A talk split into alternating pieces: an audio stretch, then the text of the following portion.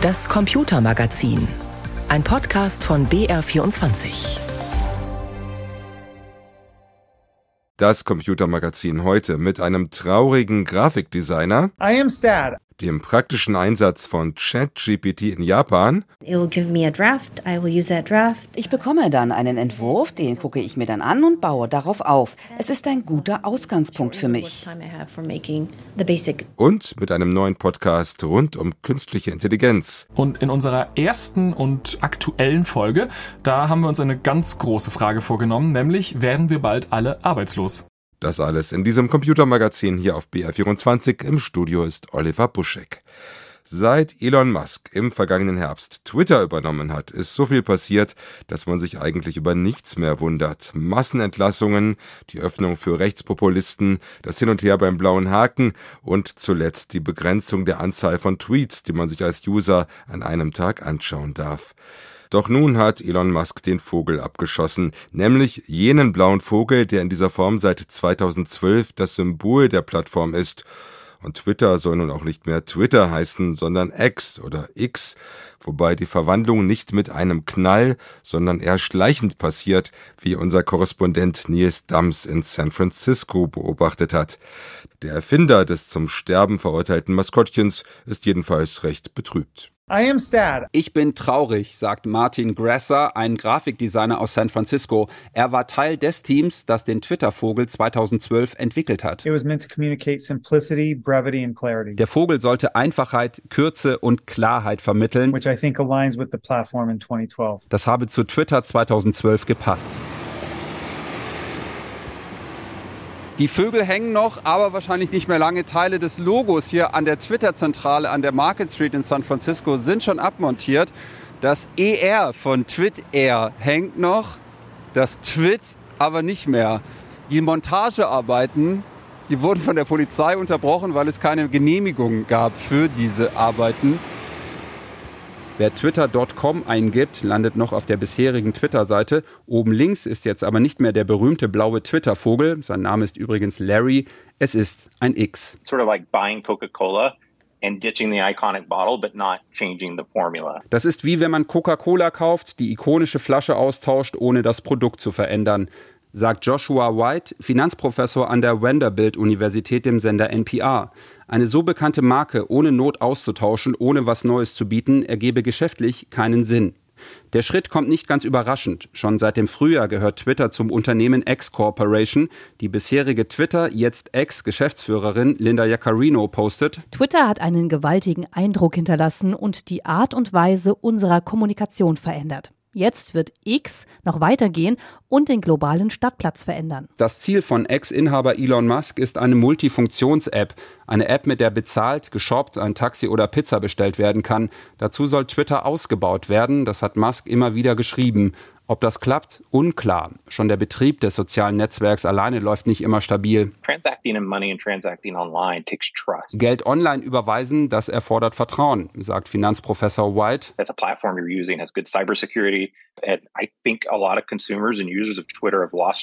Du möchtest sicher gehen, dass die Plattform, die du benutzt, auch sicher ist. Ich glaube, viele Twitter-Nutzer haben dieses Vertrauen verloren. Der Buchstabe X fasziniert Elon Musk schon lange. Die Webseite x.com, die jetzt auch zur X-Twitter-Seite führt, war auch der Name eines seiner frühen Startups in den 90er Jahren. SpaceX heißt sein Raumfahrtunternehmen und die Kurzform des Namens eines seiner Kinder ist X. Ein bisheriger Tweet soll jetzt aber nicht mehr Tweet heißen, schreibt Elon Musk. Tweets seien jetzt Exe. Auf der X-Seite unten links ist aber immer noch ein blauer Button, auf dem Twittern steht. Es wirkt wie so oft in den letzten Monaten nicht so richtig durchdacht. Grafikdesigner Martin Grasser, der Miterfinder des Twitter-Vogels, sagt, dieser habe das Heranwachsen des Internets verkörpert. Eine Zeit, in der, und das soll jetzt nicht zynisch klingen, mehr Menschen an die Macht des Internets geglaubt haben, wie was aus deinen Teenagerjahren, an das du dich erinnerst und was sich jetzt aber verändern wird und nicht mehr so sein wird, wie es war. Aus Twitter wird X, sonst ändert sich wohl auch noch eine ganze Menge. Nils Dams berichtete aus San Francisco. Das Verb twittern übrigens, das könnte nach Einschätzung von Sprachwissenschaftlern den Namenswechsel durchaus überleben. Lutz Kunsch von der Gesellschaft für deutsche Sprache in Wiesbaden hat vergangene Woche erklärt, das etablierte und häufig genutzte Verb habe gute Chancen in der Sprache erhalten zu bleiben. Der deutsche Begriff fürs Zwitschern sei wirksamer als ein mögliches Xen. Und was ist nun von der Umfilmierung zu halten? Ein kluger Schachzug oder ein weiterer Schlag für das strauchelnde Unternehmen, das ja seit der Übernahme durch Elon Musk massiv mit ausbleibenden Werbeeinnahmen zu kämpfen hat? Mein Kollege Markus Schuler in San Francisco hatte eine deutliche Meinung. Ein Kommentar. Seit 2007 habe ich meinen Twitter-Account. Der Kurznachrichtendienst aus San Francisco war mir immer das liebste soziale Netzwerk von allen. Vielleicht, weil ich ein Nachrichtenjunkie bin Twitter war so etwas wie eine Nachrichtenagentur in Echtzeit. Wenn etwas auf der Welt passierte, bei Twitter bekam man die Informationen oft aus erster Hand, von Augenzeugen und nicht immer von oder durch Medienprofis. Zum Beispiel als damals ein Flugzeug auf dem Hudson River in New York notwassern musste. Alles ging glimpflich aus. Oder als Osama bin Laden in Pakistan von US-Spezialkräften ausgeschaltet wurde. Twitter war immer unmittelbar. Zugleich war es auch ein Angebot, das sehr intim sein konnte, wenn man zum Beispiel bestimmten Leuten folgte und deren Tweets las. Über Tage, Wochen oder Monate, dann konnte man eine Person, vermeintlich zumindest, besser kennenlernen, ohne dass man sie jemals im echten Leben getroffen hätte. Sie merken schon, ich rede in der Vergangenheit, weil Twitter nicht erst seit der Umbenennung in X Vergangenheit ist, der Niedergang dieses schnellsten und mir liebsten sozialen Netzwerks, der hat schon im vergangenen Jahr begonnen, nachdem Elon Musk die Firma übernommen hatte. Breitbeinig stiefelte er damals in die Firmenzentrale in San Francisco mit einem Waschbecken auf Englisch Sink im Arm und sagte, Let that sink in. Super witzig. Kein Witz war, dass er für unglaubliche 44 Milliarden Dollar Twitter übernommen hat. Was dann folgte war, im Nachhinein, Original Musk. Der 52-Jährige feuerte nahezu drei Viertel der Belegschaft von Twitter. Er machte ganze Abteilungen platt. Das Ergebnis kann man heute sehen. Auf Twitter tummeln sich wieder Neonazis und Leute, die Verschwörungsmythen verbreiten. Eigentlich sollten genau diese Leute doch bei Donald Trumps rechten Netzwerk sein. Und wem das noch nicht genug ist, dem spült der von Musk befehligte Algorithmus die Postings seines Neubesitzers automatisch in die Timeline, auch wenn man dem vermeintlichen Genie gar nicht folgt. So stellt sich ein Elon Musk seine Welt vor, nur einer hat dort das Sagen, nämlich der, der den dicksten Geldbeutel hat oder Elon Musk heißt was dem Marsbesiedler und E-Auto-Fabrikant aber wohl noch niemand gesagt hat, den ganzen Unsinn, Twitter umzubenennen und daraus eine Universal App zu bauen, wie es sie in China gibt, einer Diktatur übrigens, das hätte Musk auch billiger haben können. Dafür hätte er Twitter nicht einstampfen und wie gesagt 44 Milliarden Dollar zahlen müssen. Jetzt laufen ihm die Nutzerinnen und Nutzer davon. Er muss die Werbepreise senken, weil kein größeres Unternehmen im Umfeld von Verschwörungsmystikern und Neonazis mehr Werbung bei dem Angebot schalten will. Eigentlich kann man froh sein, denn Elon Musk hat uns einen Gefallen erwiesen. Durch sein egomanisches Handeln, seine bösartigen Attacken gegen all jene, die nicht seiner Meinung sind, hätten wir vermutlich nie in bestem Cinemascope mitbekommen, mit wem wir hier es eigentlich zu tun haben. Schade um Twitter, aber es gibt ja noch Threads, Blue Sky oder Mastodon. Markus Schuler kommentierte. Sie hören das Computermagazin auf BR24, eine Sendung, die in den letzten Monaten stark geprägt war von den enormen Entwicklungen im Bereich der künstlichen Intelligenz. Ein Thema, dem der Bayerische Rundfunk jetzt einen eigenen Podcast widmet, über den ich Ihnen später noch ein bisschen mehr erzähle. Vorher aber ein Blick nach Japan, wo man den neuen technologischen Möglichkeiten vielleicht noch ein Stück offener gegenübersteht als bei uns. Der Textgenerator ChatGPT findet dort bereits praktischen Einsatz, wurde sogar schon in einer politischen Debatte instrumentalisiert. Aus Tokio berichtet Katrin Erdmann.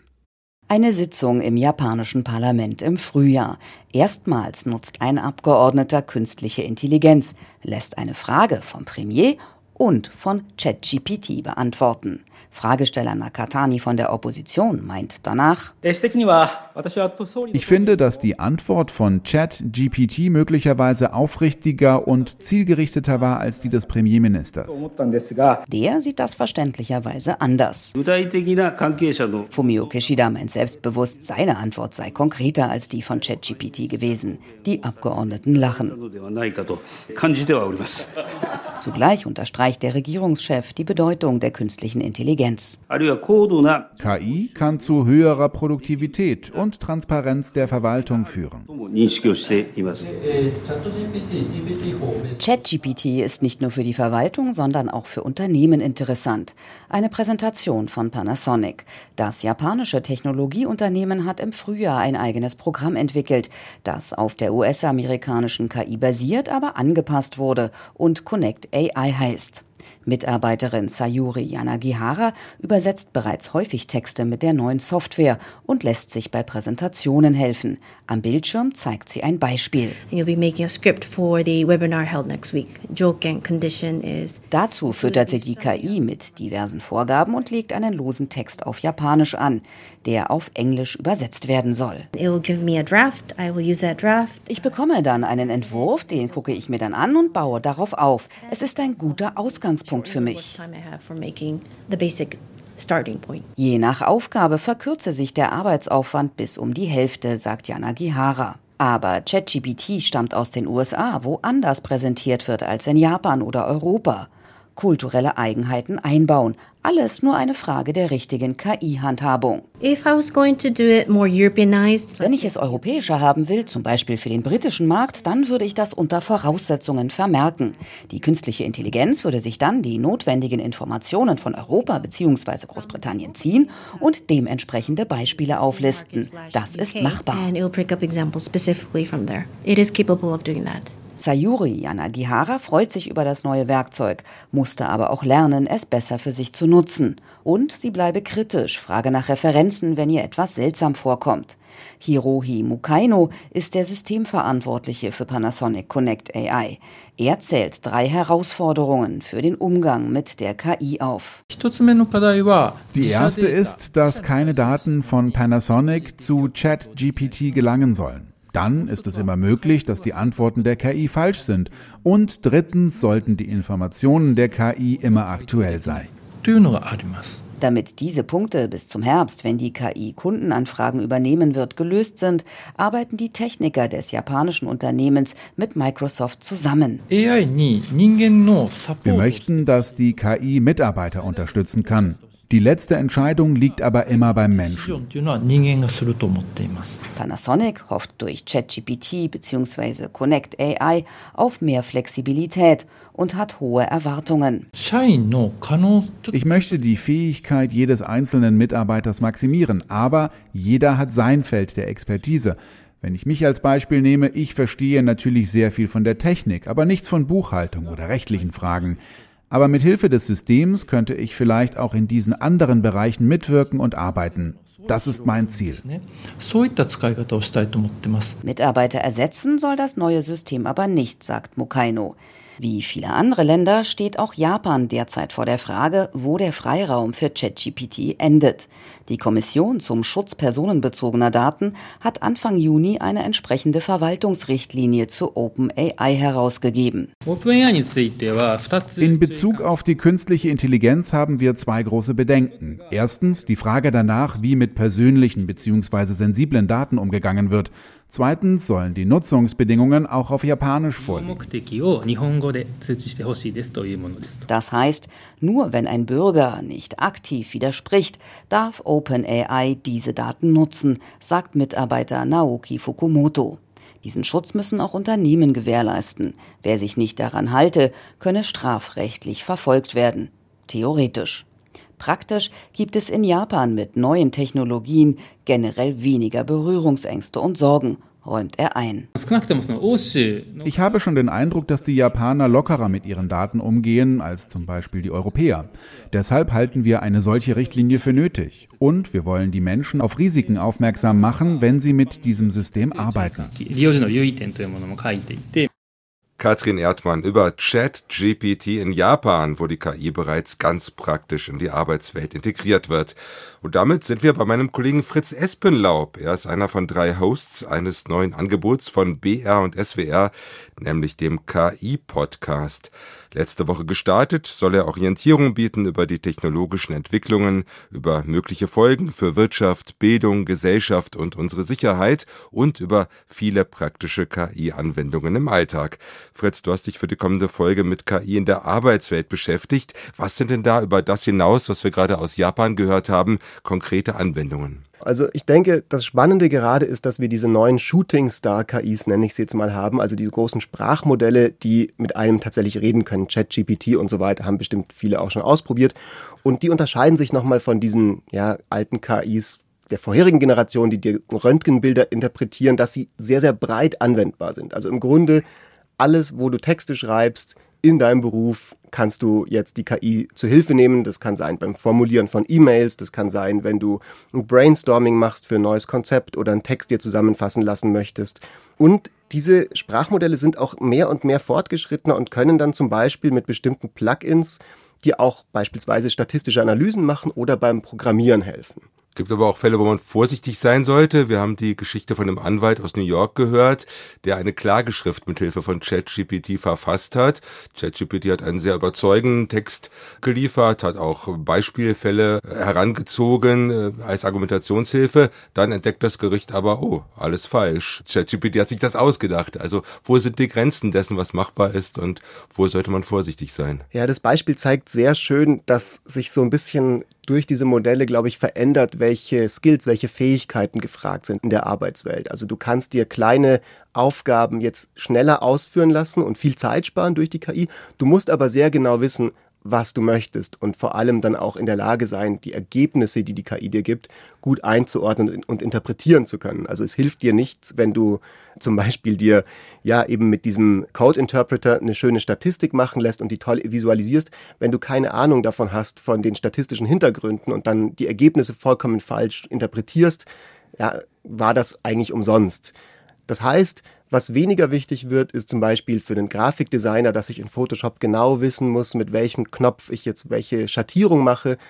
Was wichtiger wird, ist, dass ich in Zukunft mir besser darüber klar werde, was macht eine gute Grafik aus und welche Grafik will ich eigentlich hier gerade erbauen. Also der Computer bleibt auch mit KI ein Werkzeug, dessen Leistung ich mit meinen Fachkenntnissen kontrollieren muss.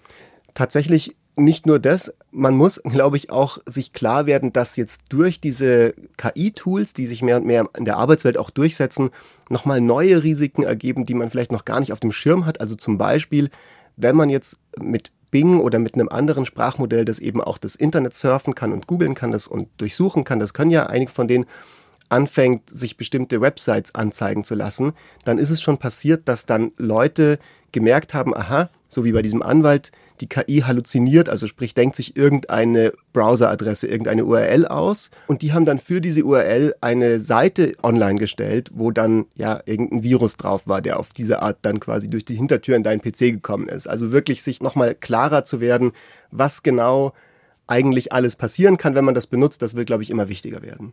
Also Tätigkeiten verändern sich, wir müssen aufpassen, können aber auch durchaus produktiver mit werden, können Tätigkeiten an die KI delegieren. Ein Stichwort, was ja immer fällt in diesem Zusammenhang, ist auch das Prompting. Also ich muss auch in der Lage sein, einer KI die richtigen Anweisungen, die richtige Aufforderung zu geben. Wie, wie wichtig ist das? Ich glaube, dass das was ist, was vielleicht auch so ein bisschen überschätzt wird. Also natürlich kann man da besser und schlechter sein und ein Gefühl dafür entwickeln, wie man mit den richtigen Prompts, mit den richtigen Anweisungen dann die Outputs bekommt, die man möchte. Ich glaube aber, dass man das dann doch auch relativ schnell drauf hat, sobald man anfängt, sich ein bisschen damit zu beschäftigen und das im Alltag regelmäßig zu benutzen. Also, dass es jetzt in Zukunft eigene Berufe gibt, wo Leute dafür bezahlt werden, nur dafür, dass sie besonders gute Prompts schreiben können, bin ich mir nicht sicher. Ich glaube, dass das eher so eine allgemeine grundlegende Fertigkeit wird, wie wir jetzt eben heute auch zum Beispiel eigentlich alle ganz gut wissen, wie ich effektiv auf Google nach den Ergebnissen suche, die ich brauche. Man braucht keine Google-Profis, die das für einen erledigen. Was siehst du sonst für Effekte auf die Arbeitswelt? Also abgesehen davon, dass sich die, die Tätigkeiten an sich verändern.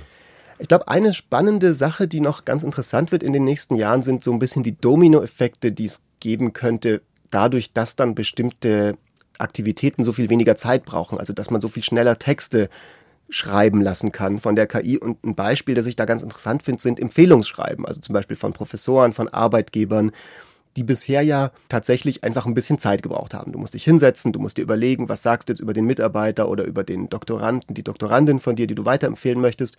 Und jetzt kann ich einfach mit wenigen Stichworten die KI was vorformulieren lassen, was mittlerweile immer besser wird und vielleicht dann irgendwann sogar das schlechtere Empfehlungsschreiben selber schreibe, als wenn ich es von der KI schreiben lassen würde.